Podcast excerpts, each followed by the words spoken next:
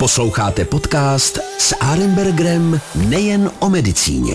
Dobrý den, milí posluchači, jsme u e, dalšího povídání, e, které je na téma e, s Arenbergerem nejen o medicíně. A já mám dneska tu čest tady mít opravdu hosta, který nejen, že má hodně společného s medicínou, ale zasahuje i do oblasti, před kterou já osobně mám respekt, a to je armáda.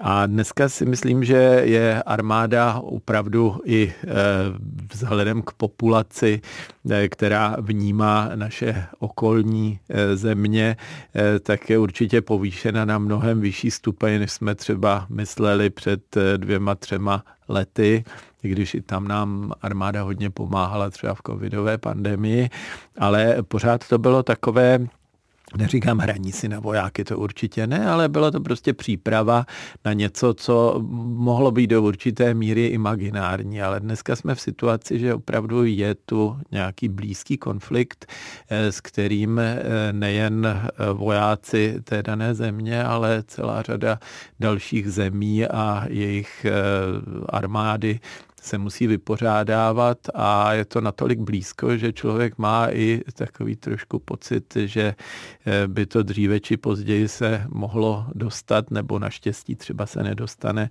i k nám. A proto jsem moc rád, že moje pozvání dneska přijal eh, plukovník generálního štábu, pan eh, doktor eh, Bohoněk, který je na jedné straně primářem oddělení hematologie a krevní transfuze ústřední vojenské nemocnice, ale já dneska ho tady mám hlavně z titulu předsedy odborné společnosti vojenské medicíny České lékařské společnosti Jana Evangelisty Purkyně. Není to jenom teoretik, ale je to odborník, který už prošel eh, válečnými oblastmi a to byl jak Afganistán, tak Irák, čili eh, má eh, zkušenosti nejen z té teoretické, ale i praktické stránky. A já možná hned na začátek bych mu řekl, jaký první otázku, jaký je eh, jeho pohled na to, když eh, lékař z kamenné nemocnice, z ústřední vojenské nemocnice s plným zázemím vyrazí někam do terénu, přestěhuje se do stanu, my všichni lajci to vnímáme tak, že také odjedeme třeba na prázdniny ze svého pevného bytu do nějakého stanového tábora, ale určitě v té armádě to bude možná trošku něco jiného. Eh, dobrý den, pane primáři. Eh, dobrý den. V prvé řadě bych chtěl poděkovat za pozna, eh, pozvání, které jsem velmi rád přijal a zdravím všechny posluchače. No a co odpovědět na tu otázku? Eh, působení v poli, působení v zahraniční misi, působení v terénu, tak je to částečně zpátky ke kořenu, zpátky ke kořenu medicíny, kde samozřejmě se musíme velmi spoléhat na své znalosti, zkušenosti, svůj úm a již méně na e, zázemí velké nemocnice, komplementární zázemí a podobně. To znamená, vřele bych samozřejmě každou takovou zkušenost doporučil každému lékaři, protože tam se dělá opravdu medicína v té vlastní syrové a opravdové podobě. Děkuju. Eh, já jsem očekával takovou otázku, protože opravdu je to průzkum bojem a tam si musíme asi oprášit všechny znalosti a určitě možná i modifikovat. Letos oslavíme vlastně 20. výročí Eh, které eh, těch 20 let, kdy uplynula od eh, té irácké mise v roce 2003 a to byla asi možná největší příležitost se dostat do terénu při nasazení sedmé polní nemocnice, která v Iráku byla. Jaké z toho máte znalosti, zkušenosti? Modifikovali jste si trošku to, co jste se naučili předtím tady třeba můj eh, jeden příbuzný, který pracuje na patologii ve vojenské nemocnici, tak říkal, jak eh, třeba na cvičeních operují vepře a tak.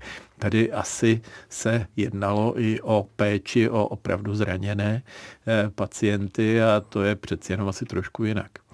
Tak konkrétně ta naše irácká mise, byť to byla vlastně největší mm, mise, respektive největší zahraniční nasazení, nejenom e, vojenských zdravotníků a polní nemocnice v novodobé historii armády České republiky, ale vůbec bylo to největší kontingent, který kdy působil v zahraniční. Celkově bylo tam nasazeno asi 600 lidí, takže tam jsme měli možnost si vyzkoušet v zásadě vše.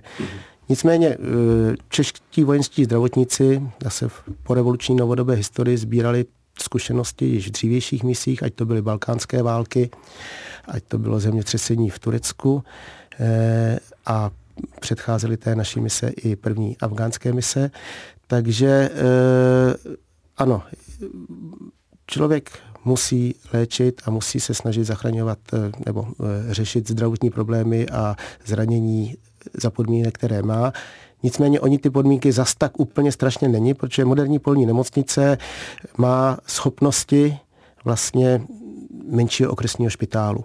To znamená, máme k dispozici operační sály, máme k dispozici jednotky intenzivní péče, máme k dispozici i poměrně sofistikovanou laboratoř a e, zobrazovací metody, ale všechno se řeší samozřejmě na první pokus.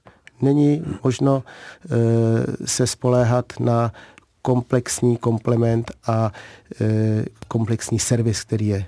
Jsme sami sobě diagnostiky, jsme sami sobě lékaři, jsme sami, sobě i servisními techniky, technologie, kterou máme.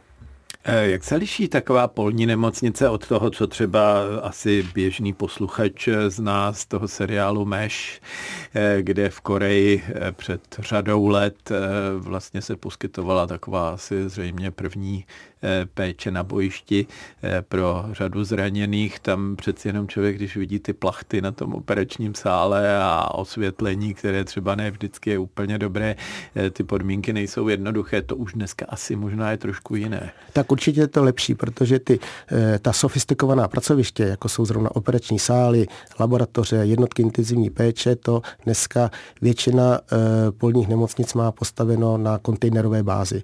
To znamená, to je kontejner s hotovou laboratoří nebo s hotovým operačním sálem, který se přiveze, rozliží, přístroje se zprovozní a e, na první pohled to vypadá dost podobně, akorát prostory jsou menší jako klasický operační sál v nemocnici. Ve stanech jsou, e, ve stanech jsou lůžková zařízení nebo lůžkové části, ve stanech jsou ambulantní části, řada jiných provozů může být ve stanech. Pochopitelně koncepty těch nemocnic jsou různé, i nadále se může pochopitelně operovat ve stanových prostorách, záleží na tom, jak to která armáda má postavené. My když jsme trénovali na vojenské katedře eh, na fakultě, eh, tak eh, jsme tam věděli, že jsou nějaký sběrači raněných a tak.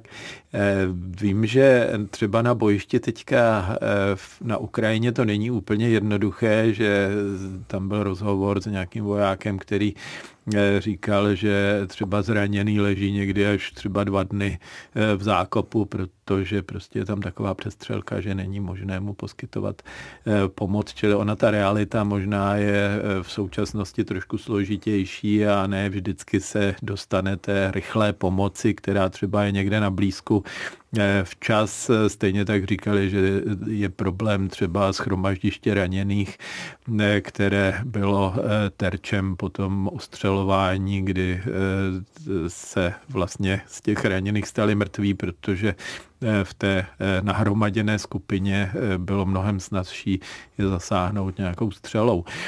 Takže i tam asi ta realita možná trošku předčí ty tréninkové podmínky.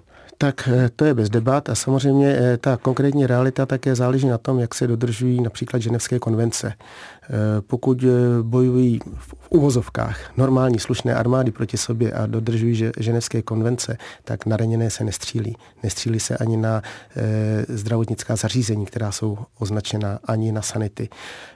Víme z informací, že na ukrajinském konfliktu, ukrajinském válčišti to tak bohužel není, takže to je uh, určité samozřejmě z, určitá komplikace. A co se týče toho časového faktoru, který jste zmínil, jako základní časový faktor, který rozhoduje o přežití či nepřežití válečného poranění, je doba, je čas. Je čas poskytnutí první laické, ale i následně první zdravotnické a následně lékařské pomoci co nejdříve od momentu vzniku poranění. Většina válečných poranění je totiž spojena s velkou ztrátou krve a s masivním krvácením. Tam se nám velmi záhy rozvíjí hemoragický šok a jedná se o vlastně nutnou dobu, která je v desítkách minut, ani ne v hodin, tak, aby měl se tomu vojákovi zvyšovala šance na přežití. Takže pokud je zdravotnická služba vojenská eh, v tomto cvičená, má k tomu dostatečně kompetentní ne lékařský, ale nelékařský zdravotnický personál, který u toho pacienta, u toho zraněného je dřív, protože lékař stejně až trošičku dál, tak ta šance se samozřejmě pro ty vojáky zvyšuje. Eh, vidíme v tom momentálním konfliktu na Ukrajině, že to se obě strany uší učí, respektive jedné straně je to jedno a druhá strana se to učí a daří se jí trošičku lépe zvyšovat šanci přežití svých vojáků. Čili asi neplatí na obou stranách nás mnoho, ale jenom na jedné. Možná se to i ukrajinsky řekne trošku jinak. Mnoho asi by se dalo říct, tak jak jsem pozoroval kolegy, že to mění na. Ale to není až tak úplně důležité. Mě zajímalo v této souvislosti, jak vlastně takový optimální voják je vybaven na to, aby byl schopen poskytnout pomoc. Já vím, že třeba americká armáda jednu dobu eh, zkoušela při těch třeba větších ztrátách krve dávat třeba třeba infuze do dřeňové dutiny, do kostí a podobně, ale myslím, že teď platí, že vy jste odborník vlastně přes transfuze a přes hematologii a všechno tohle, tak jakým způsobem vlastně se dneska řeší to, aby buď k té ztrátě nedošlo, a nebo teda, aby se rychle eh, nahradila, co se týče krevního objemu? No tak máme, jak už jsem zmínil, máme tři úrovně poskytování zdravotnické pomoci. Jednak je to laická první pomoc, a vlastně eh, sobě self-aid eh, pomoc. To znamená, každý voják, každý bojovník by měl eh, být pravidelně cvičen v poskytování první pomoci, protože voják je nejblíž svému raněnému kolegovi. A také každý voják je vybaven lékárničkou. České lékárničky těm se mají zkrátku INLEC a ta lékárnička obsahuje škrtidlo, to znamená při válečném poranění, kde, jak jsem říkal, dost často dochází k velkým ztrátám krve, je potřeba co nejdříve to krvácení se snažit zastavit, přiložením škrtidla, přiložením prostě tlakového obvazu a podobně. A v tom ty vojáci musí být dobře cvičeni.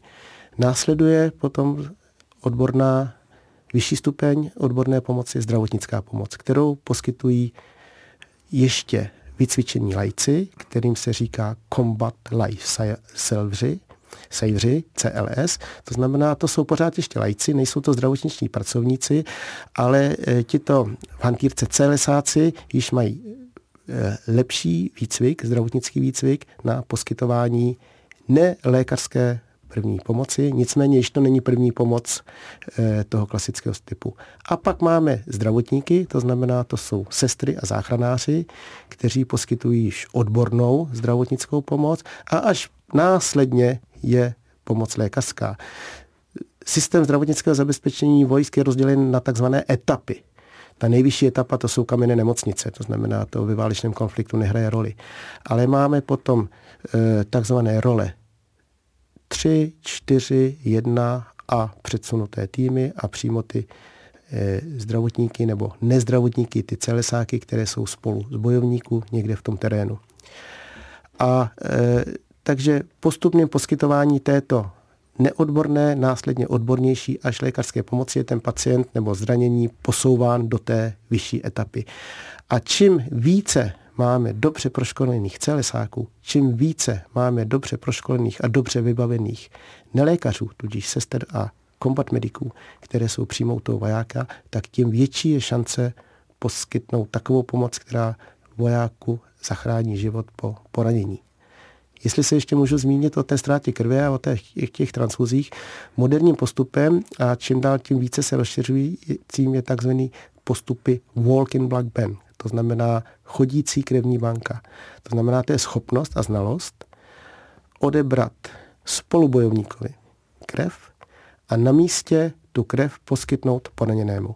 To znamená, každý, dneska každý voják moderní armády je současně potenciálním dárcem a potenciálním příjemcem a ten zdravotnický personál, který, který tuto schopnost má, je na to cvičen to je samozřejmě perfektní, že je o vojáky tímto způsobem eh, postaráno a zároveň eh, jsou schopni si vzájemně vypomoci. A když jsme u toho eh, pomáhání, mm, existuje systém Medevac, který nejen podle mě eh, si dovedu představit třeba odváží z bojiště eh, raněné, ale zároveň také pomáhá třeba i civilistům. A já vím, že třeba v těch předchozích misích se k nám do České republiky dostali nejen zranění, ale dostali se sem i třeba nemocné děti nebo eh, děti, které nebyly možnost eh, dostat eh, příslušnou péči, třeba plasticko-chirurgickou eh, v té konkrétní zemi a i takhle naše armáda pomáhala obyvatelstvu té postižené země. Ano, Medevac, neboli zkratka z anglického termínu medical evacuation, je vlastně původně vojenský termín, termín vojenského zdravotnictví. To znamená systém zdravotnických evakuací zdravotní, eh, poraněných vojáků, zraněných na ty takzvané vyšší etapy. A Česká republika, respektive ministerstvo eh, vnitra, eh, si eh, v 90. letech tento termín v době balkánských válek vypůjčila na projekt takzvaných humanitárních evakuací, MEDEVAC. Takže máme dva medivaky. Máme ten vojenský, který se používá v poli a tento systém humanitárních evakuací. A tento systém humanitárních evakuací byl designovan pro krizí postižené oblasti, kde působila třeba Česká armáda a e, který umožňoval léčbu e, pacientů nebo zraněných nebo jiným způsobem postižených osob z té krizí postižené oblasti v České republice. Takže armáda zajišťovala jakési zázemí, měla k dispozici nebo má k dispozici odborný personál, který třeba pomáhal s triáží a s výběrem hodných pacientů, zajišťovala třeba dopravu na celém projektu se podílelo a podílelo i ministerstvo zahraničních věcí, které zase umožňuje imigrační a vízové formality pro tyto pacienty. A e, projekt je hrazen z prostředků ministerstva vnitra. A třetím partnerem nebo čtvrtým partnerem rezortním je ministerstvo zdravotnictví, které zase poskytuje svá zdravotnická zařízení z pravidla fakultní nemocnice, která ty pacienty léčí tak, aby mohli být pokud možno ideálně úplně zdravém stavu vráceny zpátky do vlasti. Mm-hmm, tak to je vynikající. Děkuji moc za informace. Eh, já myslím, že povídat by se o tomto zajímavém tématu mohlo ještě mnohem déle a při nejmenším pro mě to bylo zajímavé, ale předpokládám, že i pro naše posluchače, eh, že jsme pootevřeli trošku pohled do vojenské medicíny a podívali jsme se i na některá bojiště, i když naštěstí jenom takhle na dálku, ale očima eh, někoho, kdo to skutečně na vlastní oči viděl a E, to je e, pan primář oddělení hematologie a krevní transfuze, pan doktor Bohoněk, který je zároveň plukovníkem generálního štábu. Já jsem moc rád, že jsme měli tu příležitost mít vás tady ve studiu a já doufám, že i naši posluchači si naše povídání užili a určitě si myslím, že se nevidíme naposledy a že probereme i třeba tu vaší další oblast a to je hematologie a krevní transfuze, eh, protože tam je určitě celá řada dalších témat, která bychom tady mohli s posluchači otevřít. Moc děkuji, eh, že jste přijal eh, naše pozvání a určitě se uvidíme nejen ve vojenské nemocnici, v ústřední vojenské nemocnici v Praze, kde šefujete tomuto oddělení, ale určitě třeba i tady ve studiu. Já také moc krát děkuji a znova opakuju, bylo mi velkým potěšením. Děkuju a nashledanou. S Arembergrem nejen o medicíně.